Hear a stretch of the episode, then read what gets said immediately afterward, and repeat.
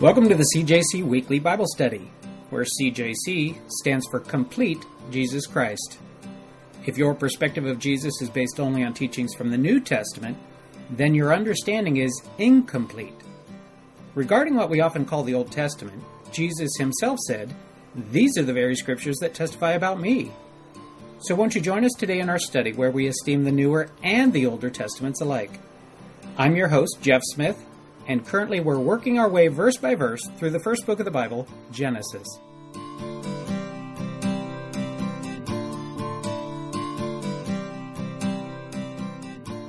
Genesis chapter 18, we're in the second half of Genesis this week. We looked at the first half of Genesis last week, and this is just a continuation of basically where we left off. In fact, last week we had a little bit of an overlap. We talked about verse 16 just a bit, but we're going to use verse 16 as our main starting point here in today's study. The first half of Genesis chapter 18, you'll remember from last week, is when these three mysterious visitors show up outside of Abraham's tent, and they end up having a snack on their journey, all right? And a big snack, if you remember from our study from last week. And in the process of having that, there was a disclosure that within a year's time that Sarah would have a son, the son of promise. And sometime in this chapter, he figures out that his visitors are divine, that they're not human. Divine visitors in the form of Yod He Vav He, or the Lord appearing to angels in attendance as well. And if he hasn't figured it out in last week's study, he's going to figure it out in this week's study. All right, and you'll see what I mean as we move on. But for the material that we're going to cover, it's going to be quite a few verses. It's going to be through the end of the chapter. So if you don't mind, relax, take up your Bibles, read along with me. I'm going to read along. You don't have to read along out loud because I know we have a lot of different translations out here. Or just listen if it's too distracting to read in a version that might be different from mine. But I'm going to read out loud the verses that we're going to cover today. Verse 16. Then the men rose from there and looked toward Sodom, and Abraham went with them to send them on their way. And the Lord said, "Shall I hide from Abraham what I am doing, since Abraham shall surely become a great and mighty nation, and all the nations of the earth shall be blessed in him? For I have known him in order that he may command his children and his household after him, that they may keep the way of the Lord to do righteousness and justice, that the Lord may bring to Abraham what he has spoken to him." And the Lord said, "Because the outcry against Sodom and Gomorrah is great, and because their sin is very grievous, I will go down now and see whether they have done altogether according to the outcry against it that has come to me, and if not, I will know." Then the men turned away from there and went toward Sodom, but Abraham still stood before the Lord. And Abraham came near and said, "Would you also destroy the righteous with the wicked? Suppose there were 50 righteous within the city. Would you also destroy the place and not spare it for the 50 righteous that were in it? Far be it from you to do such a thing as this, to slay the righteous with the wicked, so that the righteous should be as the wicked. Far be it from you. Shall not the judge of all the earth do right?" And the Lord said, "If I find in Sodom 50 righteous within the city, then I will spare all the place for their sakes." Then Abraham answered and said, "Indeed now, I who am but dust and ashes have taken it upon myself to speak to the Lord. Suppose there were 5 less than 50 righteous. Would you destroy all the city for lack of 5? And he said, "If I find there 45, I will not destroy it." Then he spoke to him yet again and said, "Suppose there should be 40 found there." And he said, "I will not do it for the sake of 40. And he said, "Let not the Lord be angry, and I will speak. Suppose 30 should be found there." And he said, "I will not do it if I find 30 there." Then he said, "Indeed now, I have taken it upon myself to speak to the Lord. Suppose 20 should be found there." And he said, "I will not destroy it for the sake of 20. And he said, "Let not the Lord be angry, and I will speak but once more. Suppose 10 should be found there." And he said, "I will not destroy it for the sake of 10. So the Lord went his way as soon as he had finished speaking with Abraham, and Abraham returned to his place. In the first half of chapter 18, we looked at Abraham, and Abraham's character, or the role that he played there, was the role of a host. All right. Here in this chapter, Abraham is playing a little bit of a different role. What would you say is a one-word descriptor of the role that he plays in this part? Defense attorney. A defense attorney. That's a good way to say it, but that's 2 words. Okay, I'll allow you 2 words. All right. Yeah, he's doing a defense attorney on defense of the people that live over in Sodom, or at least the righteous that live over in Sodom. Why is he concerned so much about Sodom? His nephew lives over there. What's his nephew's name? Lot, right. Turn to Genesis chapter 13. Genesis chapter 13, verses 10 through 13, we have an introduction over there to Sodom. and you might remember this from the study that we had before. Somebody mind reading verses 10, 11, 12, and 13. And Lot lifted his eyes and saw all the plain of Jordan, that it was well watered everywhere before the Lord, destroyed Sodom and Gomorrah, like the garden of the Lord, like the land of Egypt as you go toward Zoar. Then Lot chose for himself all the plain of Jordan, and Lot journeyed east, and they separated from each other. Abraham dwelt in the land of Canaan, and Lot dwelt in the cities of the plain, and pitched his tent even as far as Sodom. But the men of Sodom were exceedingly wicked and sinful against the Lord. Excellent. Thank you, Mike. So there in that chapter, we found an introduction. A little bit of the background in that story, if you remember, it was basically the herds had gotten too big for Abraham and Lot and their parties to stay together. And so Abraham ended up saying to Lot, his nephew, at that time he was Abram. Abram ended up saying to his nephew, Lot, pick wherever you want. He gave him first choice. He gave his nephew first choice. Pick wherever you want. And Lot goes, And he picks the best of the land, or at least that's what it looks like. It's beautiful. It's fertile. And he goes, I'll take the plain down there. All right. So they're looking down, and he says, that place that's well watered, that's green, looks like the garden of the Lord, I'll take that. And Abraham says, okay, go for it. You take that. I'll stay up here. All right. So they ended up parting ways. And we're given, as the reader, back there in chapter 13, as it comes to an end in verse 13, but the men of Sodom were exceedingly wicked and sinful against the Lord. Already the place has a reputation, all right? And we're going to find out that reputation is going to be explained more in the next chapter that we're going to look at next week, all right? God willing, of course. Genesis 14. Go to Genesis 14. Sodom is one of three cities mentioned there in chapter 13. There's Sodom, Gomorrah, and Zoar. But it's a five-city coalition, if you will, all right? And we find about the five-city coalition in Genesis chapter 14, verses 1 through 3. Verse 1 is basically a coalition of kings that end up coming against the five cities that include Sodom, Gomorrah, and Zoar. And so instead of inflicting somebody with having to read names that you might not recognize, just realize verse 1 has to do with the kings that are coming to fight. And then verses 2 and 3, if somebody wants to take the challenge and try for that, verses 2 and 3 have some names in there.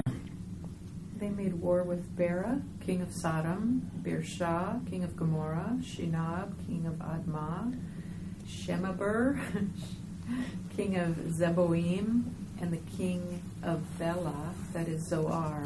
All these joined together in the valley of Sidim, that is the Salt Sea. Excellent. Thank you, Esther. So here we have the five cities specifically mentioned in those two verses. The five cities in the order that they appear in those two verses. In verse 2, it's Sodom. Verse 2, it's Gomorrah. Verse 2, it's Admah. Verse 2, it's Zeboim, and verse 2 has Zoar. Those are the five cities there. And then you have them in this general area in verse 3 described as the Valley of Sidim, or the Salt Sea. All right? Salt Sea is another word for the Dead Sea, variously known through history. Salt Sea, Dead Sea, same place. And I'm going to draw you a quick little map here. All right? So let's call this the Mediterranean. All right, here's the Holy Land over here. All right, there's Jordan River. And here we have the Dead Sea. This is not to scale. All right? And we're going to draw like that.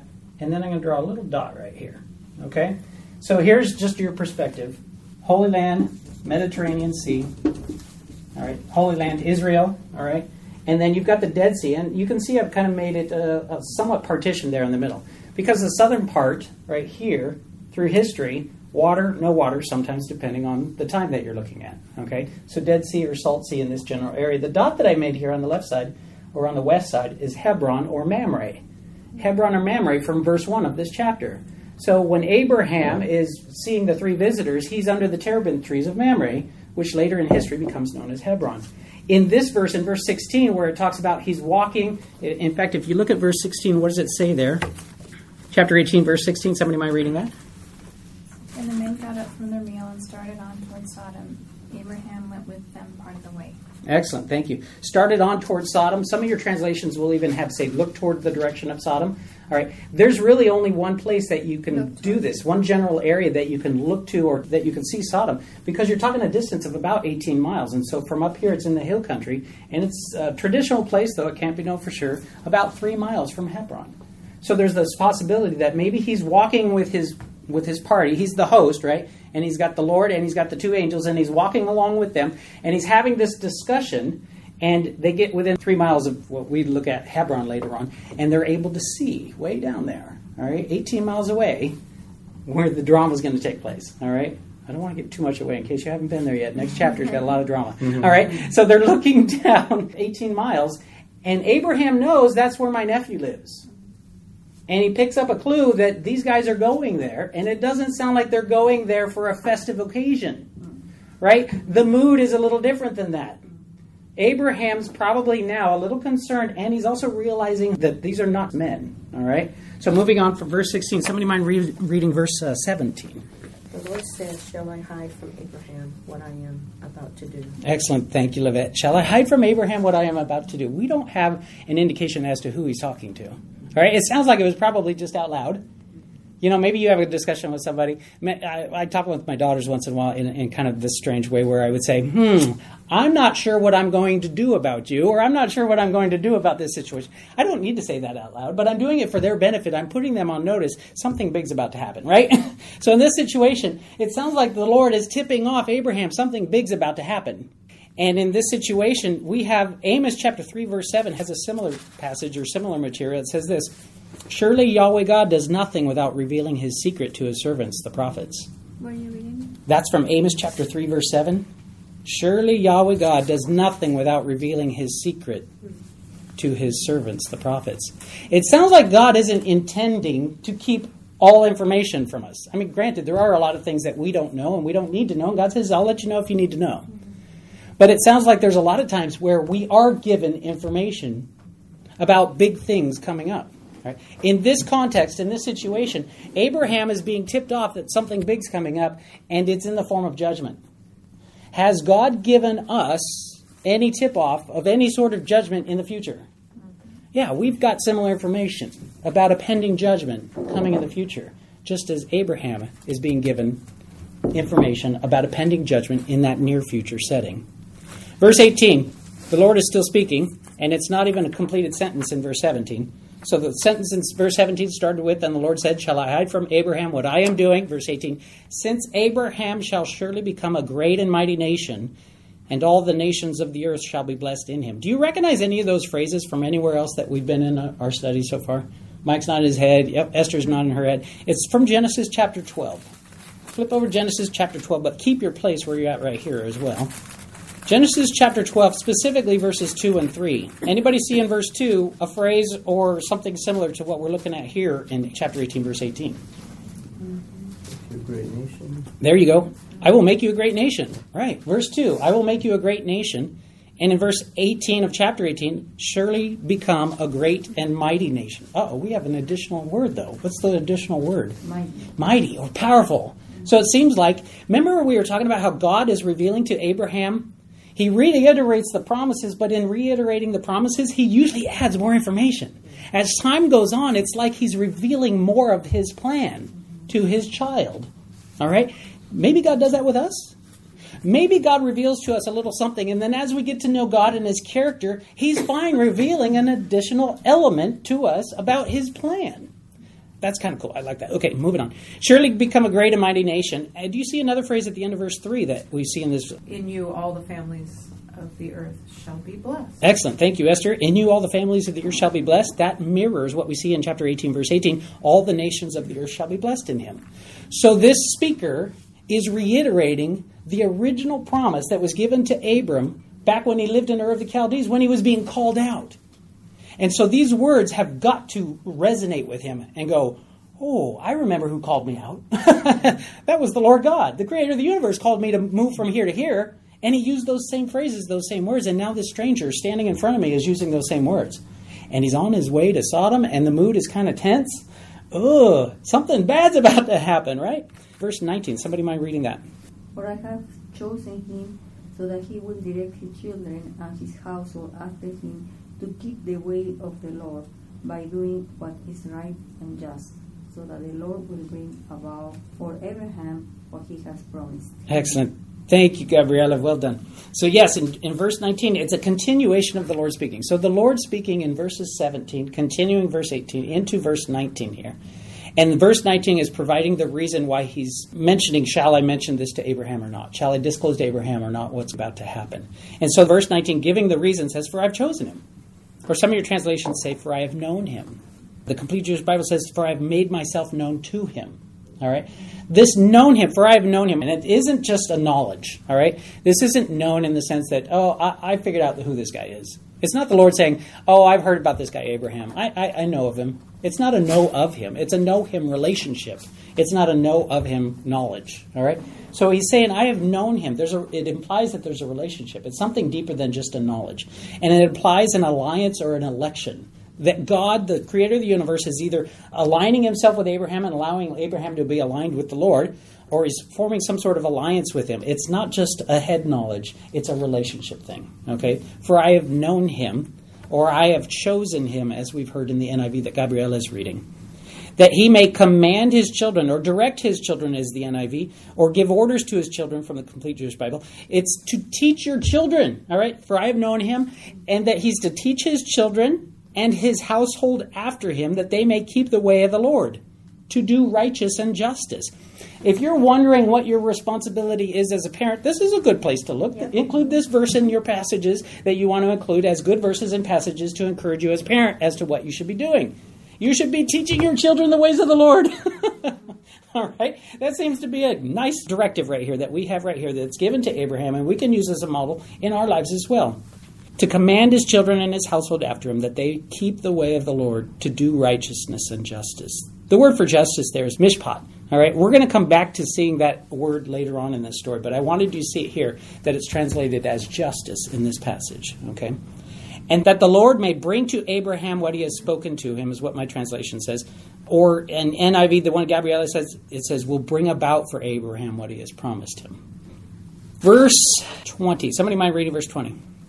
The Lord said, because the outcry against Sodom and Gomorrah is great, and because their sin is very grave. Excellent. Thank you, Esther. Their sin is very grave, or NIV has grievous. In this situation here, it's about an outcry. It's about some kind of noise. In the first part of the chapter, the some kind of noise that prompted a response from God was Sarah laughing, if you remember that. There was some sort of noise that prompted his discussion over there. And over here, there's some kind of noise in the second part of the chapter. It's the noise against Sodom and Gomorrah. An outcry against Sodom and Gomorrah. This word that's used for outcry here, it's used in other places in the Bible, and it's often a word that's used to describe the oppression that's suffered by the weak. There's an outcry because the weak are suffering, and there's an outcry. All right? Or it's the cry of the disenfranchised. All right? It's the cry of rescue. All right, it's asking or calling, hey, rescue me. It could be the cry of an individual who's ravaged, raped. Okay? The outcry that might be heard in that situation. It's a desperate cry for help. And it's a cry for help that obligates anybody that hears to come to the aid of the person who's calling out for help. It can be used in that individual sense, like I mentioned, or it can be used in a city sense, like a whole city crying out when they're attacked or under attack. It's an outcry of a widow or an orphan who's been oppressed. It's the outcry of an oppressed hired servant in Deuteronomy. It's the outcry of Abel's blood that was spilled on the ground. Mm-hmm. All right? It's the outcry of the children of Israel in their bondage in Egypt. So the word is calling out, anybody who can hear my voice, come, rescue, help. I'm desperate. The situation is terrible. So the Lord in heaven hears the outcry against Sodom and Gomorrah. Who's crying out? It could be people in the city. It could be the oppressed in the city, the persecuted in the city. It could be the people outside the city, outside in the land in general, outside, who are calling against the wickedness that's going on in that city. All right? So there's an outcry that's going on having to do with this city that reaches to heaven. And if it's reached to heaven, it seems like surely Abraham probably knew about it as well. He's only 18 miles away. All right. All right, verse 22. Somebody might read verse 22. I will go down now and see whether they have done altogether according to the cry of it, which is come unto me, and if not, I will know. And then the next verse. And the men turned their faces from thence and went toward Sodom. But Abraham stood yet before the Lord. So it sounds like the conversation so far has been the Lord speaking, and it's been purposely for Abraham to hear, but it also seems to have been the angels were present during the conversation so far, because now they're turning and leaving. All right? So perhaps Abraham is even a little bit more desperate now. Because they're probably marching with a purpose, all right? They're probably moving in that direction with a purpose, right? You could probably get a sense of what's coming. In verse 23, it says, and Abraham came near and said, would you also destroy the righteous with the wicked? Would you also destroy the tzaddik with the rasa? And then verse 24, suppose there were 50 righteous within the city. Would you also destroy the place and not spare it for the 50 righteous that were in it? So Abraham is now one-on-one conversation with the Lord.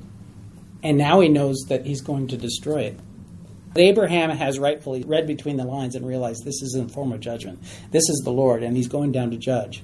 The way that verse 25 ends, it ends with that same word that Esther helped us with, mishpat.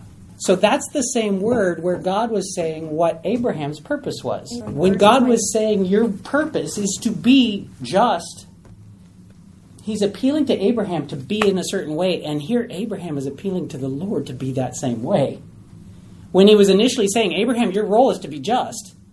Here Abraham is saying, Lord, your role is to be just. He's calling upon, he's bargaining with God. He's starting a bargaining session with God. Far be it from you to do such a thing, this is verse 25, to slay the righteous with the wicked so that the righteous should be as the wicked. Far be it from you. He says that twice. New Living Translation has that phrase translated as, surely you wouldn't do such a thing. Surely you wouldn't do such a thing. Abraham has a relationship with the Lord of the universe that he's comfortable enough to bargain with God. He's comfortable enough to be bold in what he's saying, but he's also humble in doing it. And we'll see as the verses go on, he describes himself as just this, I'm just ash. I'm just, far be it from you. He knows God's character enough to bring this up too. That God, this is not your character. This is not who I know you to be. That you wouldn't do that. Surely you wouldn't do such a thing. And also he ends with this rhetorical question, verse 25. Shall not the judge of the earth do right? Remember the rhetorical question from last week? What is a rhetorical question? Don't expect an answer. Yeah, you don't expect an answer because the answer's already clearly known. The answer's so clearly implied, you don't need an answer because everybody knows what the answer would be. Shall not the judge of the earth do right? The answer's clearly yes, the judge of the earth is going to do right.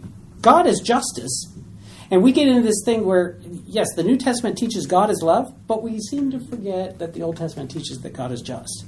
And we're all happy with God of love. Oh, God of love, God of love. And that seems to buy us in our minds, the ability to get out of all kinds of mischief for free. Like it's a get out of jail card or something. But no, God is a God of justice just as much as he's a God of love, a God of judgment just as much as he's a God of love. And it depends a lot on the relationship you have with him.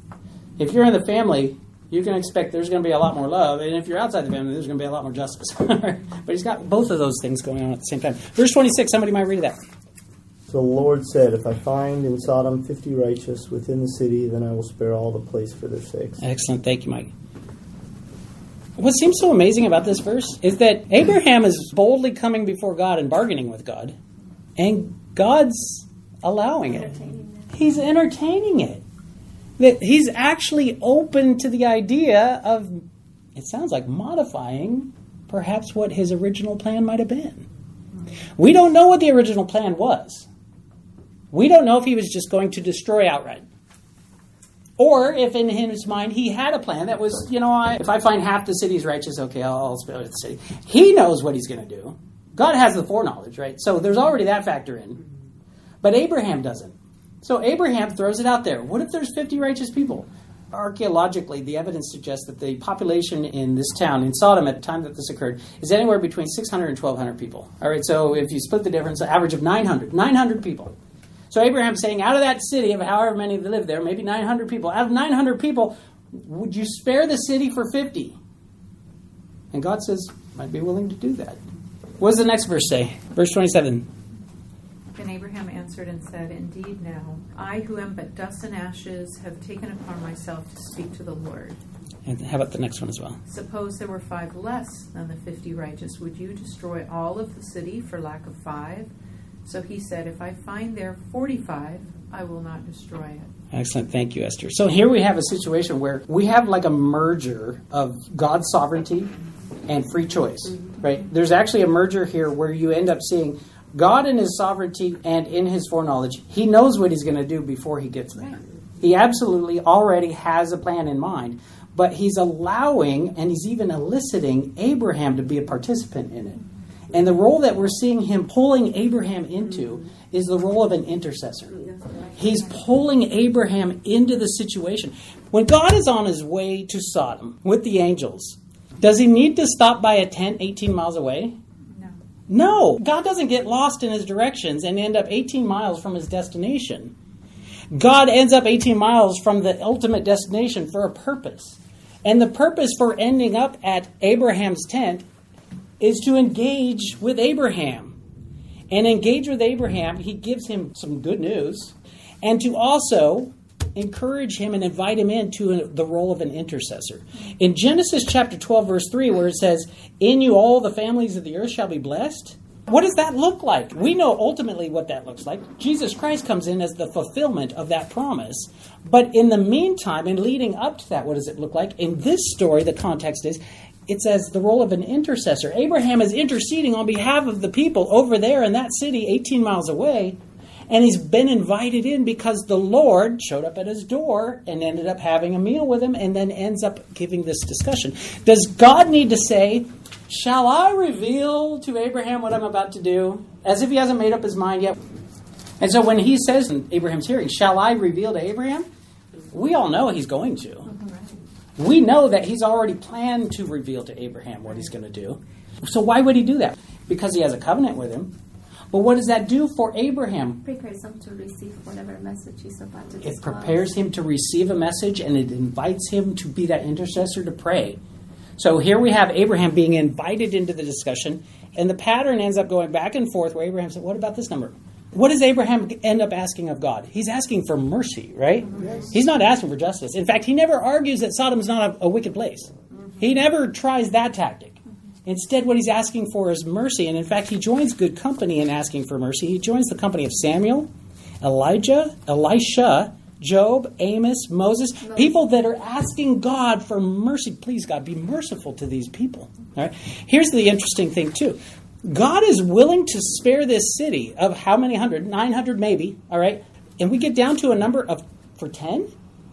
God is willing to spare the city of 900 for 10 righteous. Think about that for a second. And God says, "I'm willing to do that." We would think, well, you know, if it was half and half, you know, I could go either way. God is saying that the lives of the small remnant of righteous can powerfully affect the destiny of the larger culture of wickedness. God is willing to spare and hold back judgment on wickedness for a small remnant of righteous. Could it be that in our country there might be something similar going on? All right. In this courthouse, you mean? In this court, you look around and you can't help but get a sense that, man, there's some stuff that's broken in this country. There's some unrighteousness going on. There's some wickedness going on. And that maybe a small group of righteous might be holding back God's hand of judgment for the time being until God says enough is enough. It might be that we are participants in a bigger way than we ever expected. That God might be holding back judgment because we're living the role that's similar to what Abraham lived. That we're living for God. We're living in that general capacity of devoted to him, and that maybe God's judgment is being held back because there are like-minded people living for God in a smaller group. But that's not always the way God deals with things. We find in other places, for example, Jeremiah chapter 5 verse 1 gives a similar indication of this. Jeremiah chapter 5 verse 1, "Run to and fro through the streets of Jerusalem, see now and know, and seek in her open places. If you can find a man, one man, if there is anyone who executes judgment, who seeks the truth, I will pardon her." God said one person can make a difference in the destiny of that city. But then, on the other hand, Ezekiel chapter 14, verses 12 through 14, he ends up saying this, "The word of the Lord came again to me, saying, Son of man, when the land sins against me by persistent unfaithfulness, I will stretch out my hand against it. I will cut off its supply of bread, send famine on it. I'll cut off man and beast from it. Even if these three men, Noah, Daniel, and Job were in it, they would only deliver themselves by their righteousness." All right? So sometimes God says, you know what? Enough is enough. It's time. And other times he says, I'm willing to wait because you stepped in. I'm willing to wait because you interceded. What is interceding? It's praying to God on behalf of others. Are we called to intercede? Abraham was interceding. Are we called to do the same thing? Yes, we are. James chapter 5, verses 16 and 17. Confess your trespasses to one another and pray for one another. That's interceding. We're called to pray for one another that you may be healed. The effective fervent prayer of a righteous man availeth much. So we're to pray for others, to pray for fellow believers, intercede for fellow believers. In 1 Timothy chapter 2, verses 1 through 4, it says, "Therefore I exhort, first of all, that supplications, prayers, intercessions, and giving of thanks be made for all men, for kings and all who are in authority, that we may lead a quiet and peaceable life in all godliness and reverence." Who we're supposed to pray for there? Everybody. We're to pray for all men, for kings, for all who... We should be praying for our government leaders. We should be praying. But they don't think like me. We should be praying for them. You think they don't think like you. How about Matthew 5:40, the Lord? But I say to you, love your enemies. Bless those who curse you. Do good to those who hate you. And pray for those who spitefully use you. We're to intercede for our enemies. And not just our enemies in general. Our enemies that are spitefully using us. We're to be interceding for people. Fellow believers. People in authority. All men. Enemies. We're called to be intercessors, just as Abraham was. And something changes when you do. God invites us to be participants in his big plan. How weird is that? God doesn't need to use us. It's not like his power is limited. He's like, I need 1,000 more people to be on my team. God doesn't say things like that. But he invites us to be participants. Not because he's obligated to or not because he needs our assistance. It's because of a love that he extends to us, the choice, the opportunity to be participating in his big plan. That's just amazing that God would do that. There are some days I have a good day and I might be okay and being able to pray for my enemies. And then there's other days I'm like, but not that one. You know, it's the enemy of the day. Not that one. You know, there are days that I get. All right, so our key talking points, we're going to end with this. Number one, God wants you to be stirred up to intercede for others. Number two, God is responsive to prayer. Abraham was interceding on behalf of others. What is intercession? It's praying to God. What is praying to God? Speaking to God. It's just speaking to God. All right? So we have a little model of prayer, Abraham praying to God, and that God is responsive to our prayers. And then finally, God calls us the salt of the earth. What is salt? God calls us to be preservative in flavor. I've always understood we're called salt and light. I get the light part, but the salt. The one quality, though, that I'm trying to emphasize here is that salt of the earth, it's a preservative. That in a wicked society, a small group of righteous that are called to be salt and haven't lost their saltiness can be a preservative, holding back the hand of God's judgment until God says enough is enough. Oh, make the most of the time that we've got here, folks. All right, let's close in prayer. Heavenly Father, we thank you, Lord, for this opportunity. God, use us however you want. And we pray that you would help us as we go to not just pray for our own little families, our own little things going on under our own little roofs. Help us to expand that, Lord. Help us to be intercessors. Intercessors that pray for all fellow believers, Lord. Looking specifically for areas to pray for. And then help us to grow out of that, Lord. Help us to pray for all mankind. Help us to be praying for our leaders. And not just generally, but specifically, Lord. As we read an article in the newspaper, hear an article on the news story on the radio, or as we hear people talking, Lord, help those things to spark in us a desire to pray, to intercede on behalf of those that need a touch from you. And then help us to pray for our enemies. Oh, what a challenge that is, Lord. But, Lord, you've called us to that. And you haven't lowered your standards. You haven't watered it down. But, Lord, you give us the strength, Lord, to do what you've called us to do. So help us, Lord. In Jesus' name, amen.